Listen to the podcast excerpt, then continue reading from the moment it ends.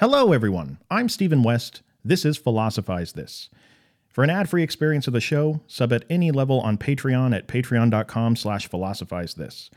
Just a public service announcement, by the way. If you do subscribe on Patreon, you don't have to listen to the show on Patreon. You can manually enter the Patreon RSS feed into the app that you listen to podcasts on.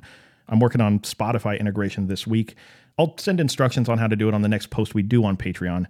Anyway, hope y'all love the show today. So the other day I was taking a walk with my friend around my neighborhood. It was like 4:30 in the morning. It was about 20 degrees Fahrenheit outside, so well below freezing. Ground's covered in frost and black ice.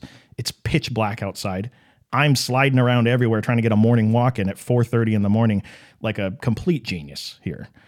And then my friend, who doesn't read any philosophy, he turns to me as we're doing all this and he says, "So this guy you're talking about, Giorgio Agamben, what's his whole deal? You got any idea of what you're going to say this week?"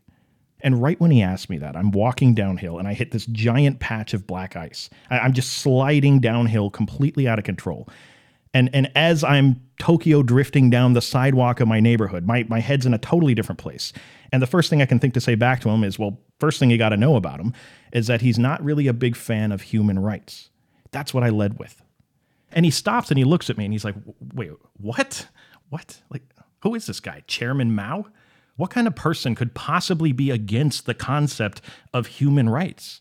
And this is such a pure response from anybody that's been raised in Western culture that's come to know human rights as one of the most sacred things we have as part of our political process. It was my response when I first heard about these ideas years ago. And it can be so mysterious at first. Like, why would a philosopher like Giorgio Agamben be so critical of something that has such good intentions behind it? Something that really, at bottom, is just trying to protect the dignity and freedom of people going through dangerous times. Well, if you're somebody that's been listening to this podcast every episode for about the last year or so, you may remember there was another person we talked about recently that also had a problem with human rights. I'm talking about Simone Weil, one of my own personal favorite philosophers, a woman Giorgio Agamben did a dissertation on when he was in school, a woman he has a tremendous amount of respect for, and someone it's not crazy to imagine may have influenced this area in his thinking. See, Simone Weil thought that human rights no matter how good they may make people feel, they're actually missing the point when it comes to what it is that they're trying to protect. One of the problems, she says, is that human rights fundamentally are always trying to reduce humanity down into the language of legal or commercial discourse. But that's impossible, she thought. Remember, she had a great example in one of her journals. She says to imagine a farmer that goes down to the farmer's market. He's got a bunch of chickens. Look at all those chickens. And she says this farmer has a legal right to sell his eggs down at the farmer's market for as much as he wants. He has the right to sell them for $20 a dozen if he wants to. He also has the right to go out of business when no one wants to pay $20 for a dozen eggs. Now, contrast that, she says, with someone forcing a woman into prostitution. Now, of course, everybody knows this is wrong. It's so wrong, there's not even a debate to be had. But Simone asks in her journal is the reason it's wrong to force a woman into prostitution because she has a legal right to not be a prostitute?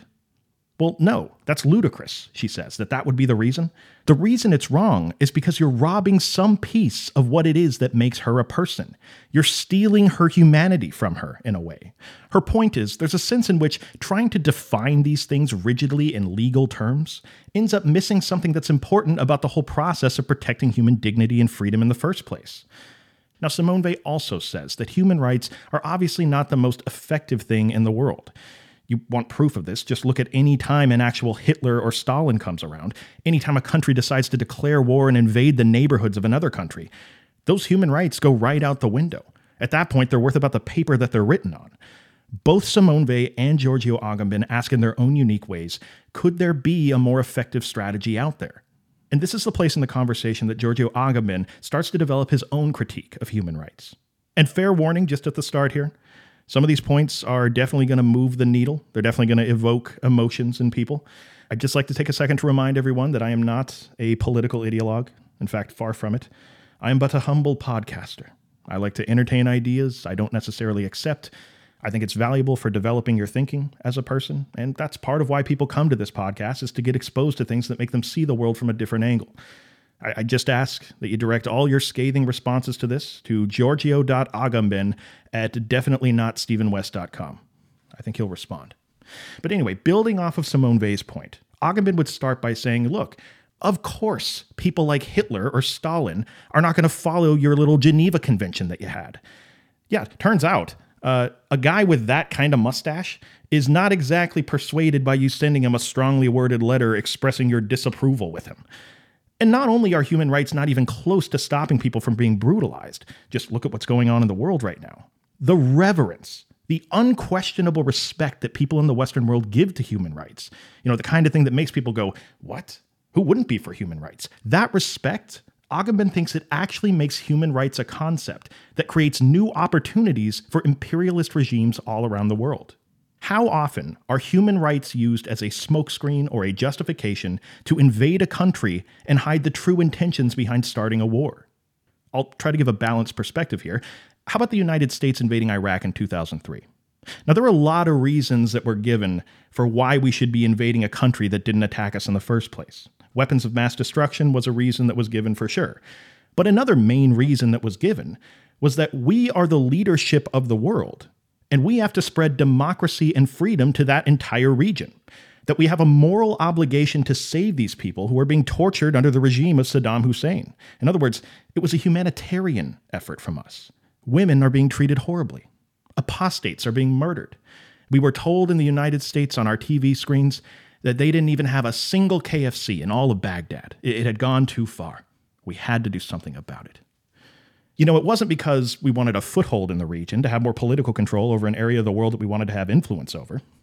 It wasn't that we wanted to control the oil wells that, if Saddam Hussein chose to manipulate them, would have potentially catastrophic effects on the global economy. It wasn't any of that. It was that we just cared too much about the people. Sarcasm aside, to Agamben, you can see how the lore that surrounds human rights can sometimes be used as a smokescreen for the true political motivations that underlie an aggressive move like that. Said I'd be balanced, so let's take an example from somebody not the United States. Many examples of the exact same thing going on from both Russia and China. Take Russia invading Ukraine in 2022, or Crimea in 2014. Again, many reasons were given for that invasion, but one of the primary ones was that ethnic Russians, Russian speaking people who mostly identify as Russian, are victims of terrible human rights violations going on in Ukraine. We gotta go save them. We have a moral duty as an incredibly caring and loving nation to protect these innocent people who cannot protect themselves. You know, it's not because Ukraine is the only neutral state between you and NATO and that NATO's been progressively trying to court Ukraine for years to join their alliance.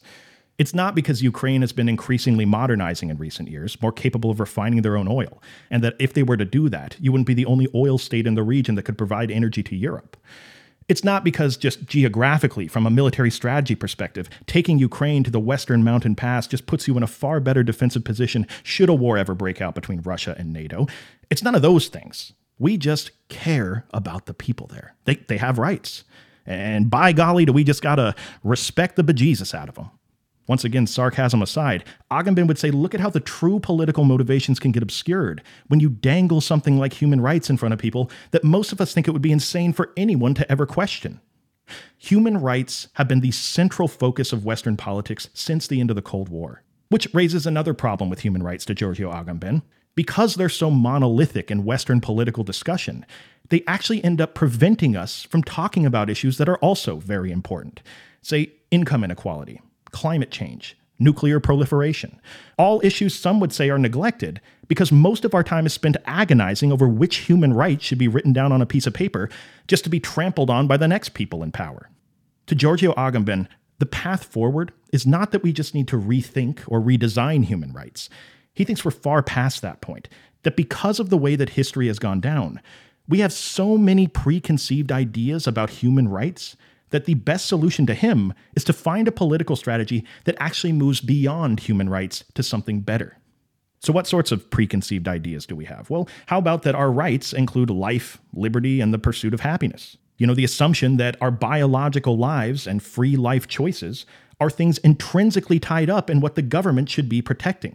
This connection permanently leaves room for what Agamben calls biopolitics, where it's seen as normal for the government to control aspects of people's bodies, how they use their bodies, what sorts of lifestyles are acceptable for a citizen to have, when everything about our human rights can become politicized.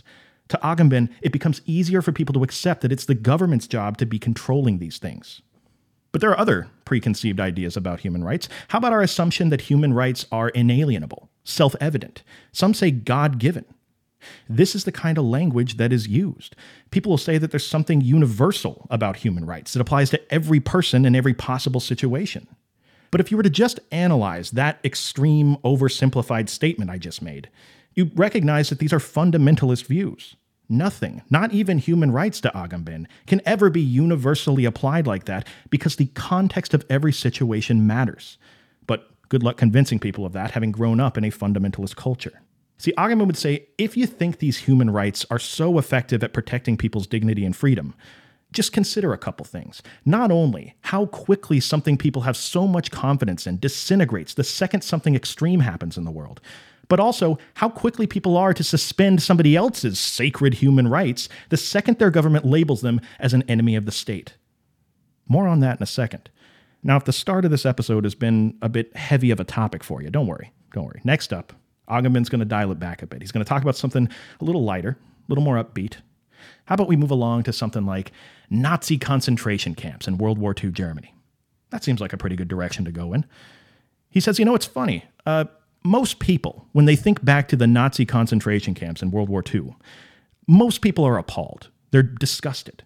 Nobody out there ever wants to see something like that happen again. So we remind ourselves of the images, we reflect on what human beings are capable of in their worst moments, and we continue on with our lives, proceeding with extreme caution in this area. Never again. But what Giorgio Agamben would say is that while that may be how a lot of people see it, to some people out there, what happened with the Nazis was not some historical anomaly that they're disgusted by. No, specifically to people who are in positions of power, whose life it is to find more and more effective ways of controlling people. To these people, Nazi concentration camps were an absolute masterclass by Adolf Hitler in how to make an entire race of people into a subhuman class that he can then do whatever he wants to and face no legal consequences. In other words, to Giorgio Agamben, there are certain people in power that took inspiration from the model of the concentration camps. The way these people think about it, look, the optics of the concentration camps may have been bad, the whole death marches, millions of people dead and everything, not good. But they also think, what if we could take that political sleight of hand that Hitler used to justify the concentration camps, mold it into something a bit more subtle, but still be able to control people in a way where their basic rights are violated, and technically everything we're doing is perfectly legal. You'll see the same structure of Hitler's concentration camps manifest in completely modern political strategies in the year 2023. We'll give plenty of examples, but to see the similarities to Agamben, we have to start by asking a pretty philosophical question. We have to ask, what exactly are you taking from someone when you force them into something like a concentration camp? Now, ultimately, to answer this, Agamben is going to reference a couple ideas from Aristotle about what constitutes a free and dignified human life two concepts in Aristotle's work that are often seen as being connected together. The concepts are Zoe and bios. One simple way of thinking of these two things is that Zoe is the part of human life that we sometimes call the private realm, and bios is what we often call the public realm. Zoe is the ability for someone to live privately, at home, with autonomy over their own biological, natural life. Bios is the ability to participate in society publicly or politically, to have legal representation, or the ability for someone to participate in a way of life that they choose for themselves at all.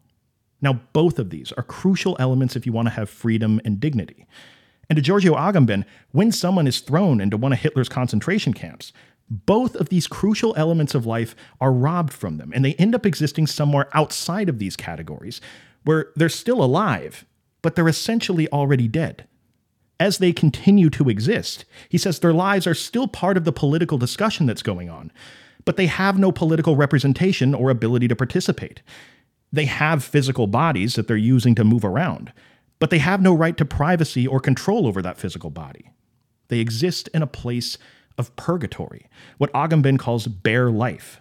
And human rights written down on a piece of paper don't apply to people in this spot, because the way they got there in the first place was because somebody in a position of power, say Adolf Hitler, declared a state of emergency during wartime, suspended civil liberties, suspended civil rights, legal due process, then labeled an entire group of people either an enemy of the state, a terrorist, being associated with terrorists, an enemy combatant, doesn't really matter what it is. Point being, the political maneuver here is that once you can get people into this type of dehumanized place, Hitler realized you can do whatever you want to them, and it's all technically legal under the laws of that country.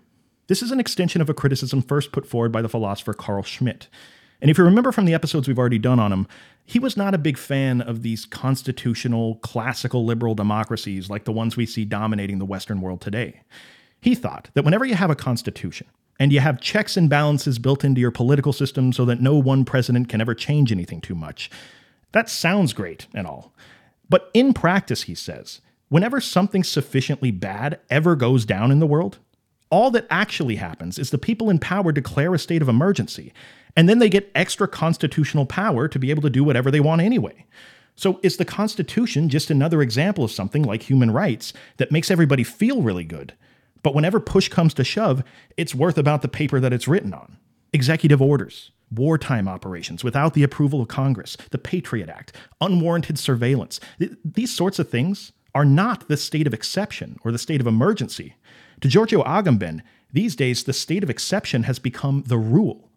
And when he talks about this stuff in the early 90s, people actually think he's insane, like some conspiracy theory guy. No government out there is declaring a state of emergency and then suspending civil liberties and due process. But by the mid 2000s, that same book that he wrote that people thought he was crazy for became one of the most cited academic resources in the world for the beginning of the 21st century.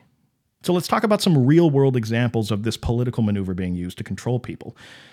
And I want you to picture a spectrum where on one end of the spectrum you got something like Nazi concentration camps, you know, a very abnormal, extreme example of this political tactic being used. And on the other side of the spectrum are examples of this political tactic that are normalized, things we experience every day. Something like the digital panopticon we've been talking about, something so normal and routine to us that people can actually be living in it and not even realize that it's going on. We're going to talk about all the different shades of gray that exist between these two extremes. And with each example, I'll take it down one more notch into something that may seem more normal to us. Just as a heads up, I, I have to say this. Not everybody is going to agree that all of these are examples of this same political maneuver being used to control people.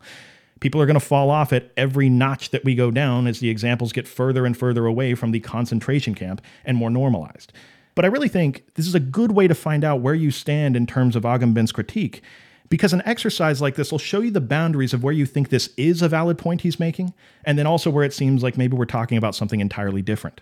See, Agamben's gotten some backlash in recent years, where his critics say he's trying to apply this theory to areas where it's not really appropriate.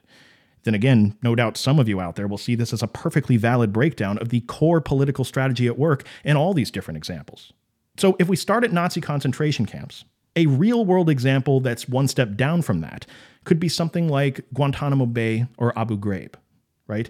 The United States declares a war on terror, they invade Iraq, they invade Afghanistan, there is special power given to people in a state of war. The people in power declare a certain type of person an enemy combatant or a terrorist, and when they're captured, they can be taken to a place like Guantanamo Bay, Cuba, where they instantly become an example of this class of person that's treated as though they're subhuman and are denied both their public and private life. Meaning they're not protected by the rights of their home country, they're not protected by the rights of the United States. They obviously don't have any political representation, as prisoners, obviously, they don't have a right to privacy.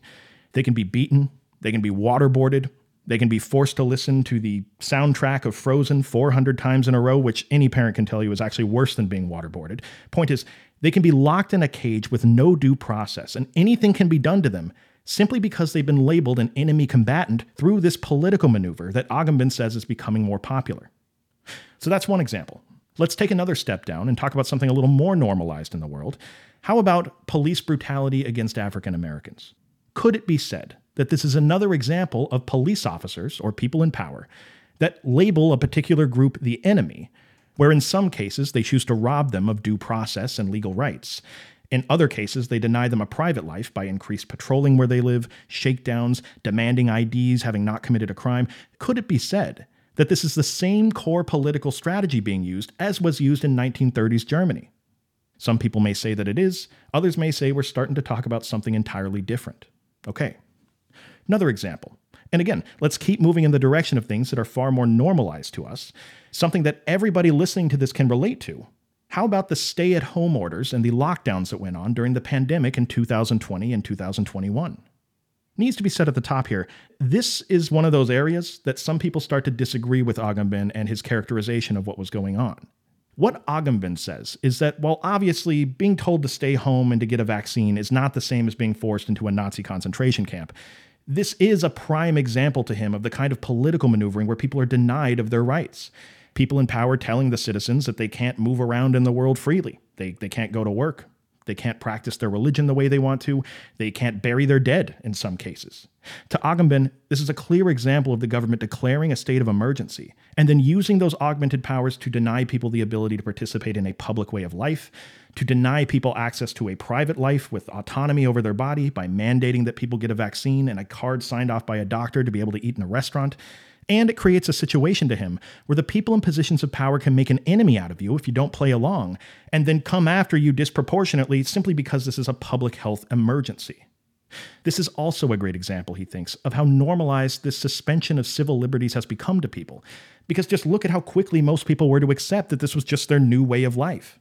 Now, the people that disagree with Agamben here will say that when it comes to suspending civil liberties in the interest of public health, the intent behind the actions of the people in power matters a lot. They'll say to even talk about Nazi concentration camps in the same sentence as COVID restrictions just starts to come off as disingenuous. The intent behind Nazi concentration camps was to exterminate an entire race of people off the face of the planet. The intent behind COVID restrictions was to save lives. It's just not the same, they'll say. And again, I leave it up to you, the listener, to decide which of these you think are valid and which ones are overstepping. But COVID is definitely one that had to be included on this list just because of how outspoken he's been about it in the last couple years. Moving on, though, another example, a little more normalized. How about something like international travel? Giorgio Agamben is a man that refuses to travel to the United States ever again, probably. He actually used to have a prestigious position at NYU, but in the aftermath of 9 11, they were going around to NYU employees and asking them for their fingerprints as a way to ensure security.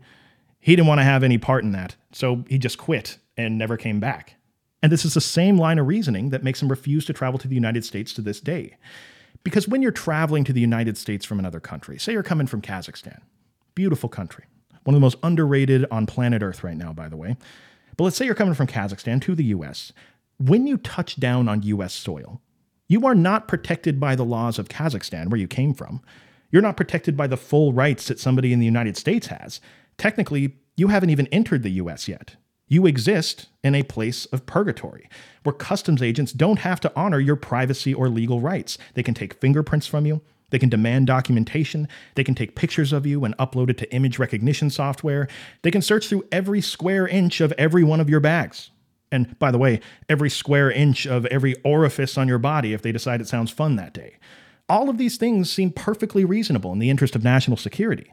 But the second that person coming into the country steps out of customs onto US soil, the police cannot just walk up to you and demand your fingerprints or documentation if they don't suspect you of a crime. Yet another example, Agamben thinks, of this political maneuvering that many people have come to just accept. The last example I'll give is the life of an average citizen immersed in the sort of digital panopticon we've been talking about on the show lately. Could it be said that if you live in a country where money is directly tied to politics, and unless if you're a multimillionaire or a billionaire, you feel politically disenfranchised and unable to really affect anything.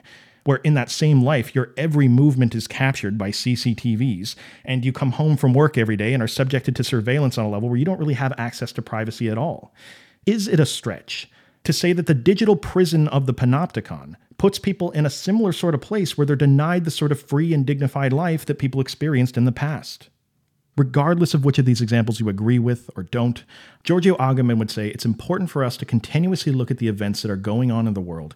You know, the people that are essentially being kept in prisons or concentration camps without having ever been convicted of a crime, with no hope of getting out of it. And he'd say it's crucial for us to remain cautious of this political strategy being accepted as just something that's completely normal how many people are being locked in cages, both literally and metaphorically, simply because someone in power somewhere decided to label them as associated with an enemy group. Another interesting criticism Giorgio Agamben has of modern Western society is that if you pay attention to the way many of the institutions are designed, the whole thing seems to be organized in a way that doesn't really value potential. And he means potential in a very general sense. You know, you can imagine a seed, and in actuality, it's just a seed but it also absolutely carries with it some sort of latent potential to become something like a fully formed plant. There's a relationship here between potentiality and actuality that he's fascinated by, and modern society, it seems, doesn't really value potential in a meaningful way. In fact, it seems to actively want to squash potential wherever it can. Some examples of what he means here. Take the public school system. There's a way this business is conducted in schools, right? Teachers don't look at each and every student, identify their strengths, see their potential as an individual and what they may be able to go on and do to impact society in the greatest way possible, and then encourage that potential. No, what we do is we give kids a standardized test at the end of the year to measure how many facts they've memorized. And what happens in practice is that teachers will often teach the children just so they can do well on that standardized test where the numbers matter. Their potential as a human being isn't even really something that crosses their minds. But then that kid graduates from school and ends up going into the workforce. Well, corporations are another example of a place in modern society where they're not looking at each employee and considering what they have the potential to grow into, maybe even revolutionize the company someday. No, companies focus on productivity, profit. They give employees very clear tasks with very clear deliverables that they have to accomplish every day. Another example can be found in prisons. When someone commits a crime, we focus a lot on the punishment side of things. We focus on them doing the hard time so they can pay their debt to society. In other words, there's no focus on the prisoners as individuals with potential, where their time in prison could be spent becoming something that could benefit society the most when they get out of prison. No, we focus on the punitive measures. Anyway, point is, potential to Agamben is this massively important thing if we ever want to visualize society in a way that makes the world a better place. And yet, it can seem sometimes like entire institutions don't want to consider alternative potential realities at all. See, potential to Agamben, although it can seem like such a simple thing, potential actually has the power to be something that people can be united under. You know, a common banner that's trying to bring about a better world where the typical tribal dividing lines between people aren't as pronounced. Case in point, take the example of the civil rights movement in the United States. When people gathered together to march on Washington, protesting the way that things were, and imagining the potential of a different world where a group of people were being treated better, nobody out there was saying, no, you can't march with us today because you come from the wrong country, or you don't look the right way, or because you're not the right gender to be able to march, or because we disagree about some other political issue. You can't do that. No, everybody, regardless of whatever immutable characteristics they were born with, were welcome as long as they believed in that common vision of a potential world where things were better. Well, if a subcommunity like that can be formed on the basis of encouraging potential, what if an entire community or an entire society could be formed on that basis as well? But anyway, there's got to be at least one of you out there that's been listening to the show lately, hearing all this discussion about power dynamics and these great investigators like Foucault and Agamben talking about how power actually operates in the modern world. And there's got to be someone out there who's had the thought that what the real problem is here is not that we have all this increased surveillance. It's not that there's a connection between knowledge and power or these political tactics that dehumanize people.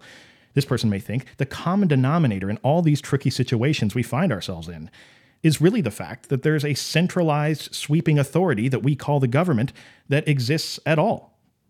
Maybe we don't even need something like the government. Now, anarchy, as a political philosophy, topics like this are some of my favorite things to get into and read about, if for, if for no other reason than if you're somebody that's never really done a deep dive on anarchy. On the surface, it just sounds so stupid as a philosophy. Like, there are few things better to me in this world than hearing an idea that sounds completely ridiculous from an outsider's point of view, than sitting next to the fireplace with a book about it and being like, well, let, let's see where this thing goes. It's an episode I've been wanting to do for a while now. It is impossible for it to not be valuable to the discussion we've been having.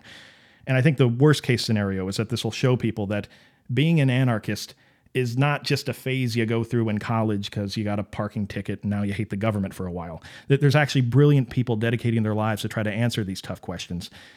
As always, if you want more Agamben or anything we've been discussing lately, you know what to do. Just post a comment that says more Agamben or more Nussbaum, whatever. As usual, I truly am a, a, a spaniel at thy gate. Use me for what you will, my dear friends. Thank you for listening. I'll talk to you next time.